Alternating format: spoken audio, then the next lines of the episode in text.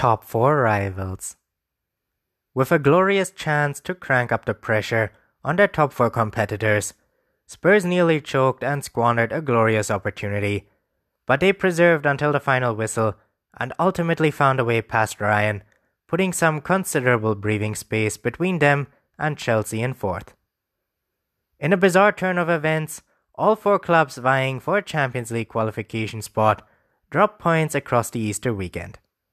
Arsenal lost to Palace, Man United collapsed against Everton, Spurs lost to Man City, and Chelsea mustered only a draw against Burnley. As such, this game presented Pochettino a fantastic chance to re establish their grip on the top four race, and his side duly obliged, with Eriksen's late strike sending the home fans into raptures and securing maximum reward for the club.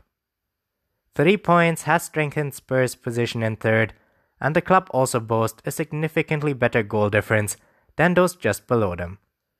A Champions League semi final may be on Pochettino's mind, but he is handling domestic matters exceptionally well. Tottenham Hotspur Stadium. Pochettino's team are yet to concede in four games at their new home, winning all those games. Fans were made to wait before they could enjoy the luxuries of one of football's best stadiums, but the club are well and truly reaping the rewards of that patience now, as the Tottenham Hotspur Stadium is proving to be something of a sanctuary for Pochettino. Clean sheets against Palace and Huddersfield were good outcomes, but a true coming of age moment for the venue, of course, came against City in the first leg of their Champions League quarter final. They have now followed up with another clean sheet and three points, maintaining their perfect start at Fortress Tottenham. Chris Hughton In quite extraordinary circumstances, Brighton have now failed to find the back of the net in seven consecutive games, firing a collective blank across the entirety of April so far. This abysmal run means they are now anxiously peering over their shoulders at Cardiff, and what is turning out to be a very interesting basement battle at the foot of the table. Against Spurs, Brighton parked a very functional bus in front of Mathew Ryan, with his defense given license to just clear the ball up the pitch. And it paid dividends for large spells of the game as the Champions League semi finalists struggled to break them down. Unfortunately, that wall of blue green shirts couldn't hold out for the full 90 minutes, as Spurs' dynamic Eriksen produced the goods in the dying minutes.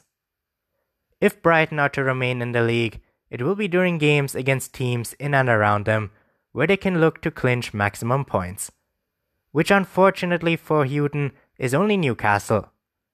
They face Arsenal and Man City in their final two games.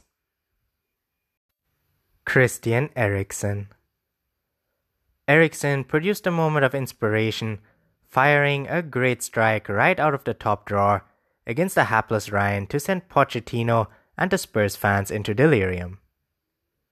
His trademark finish was the pure embodiment of Eriksen's striking ability, as no player has scored more Premier League goals from outside the box than the playmaker with 10 since the 2016 17 season.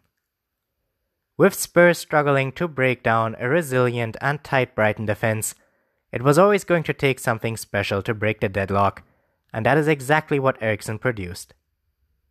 Come the end of the season, that goal could prove a decisive moment in this great competitive top 4 race. That Eriksen goal has also ensured the club maintained a 100% record at the new stadium, with 8 goals scored and none conceded.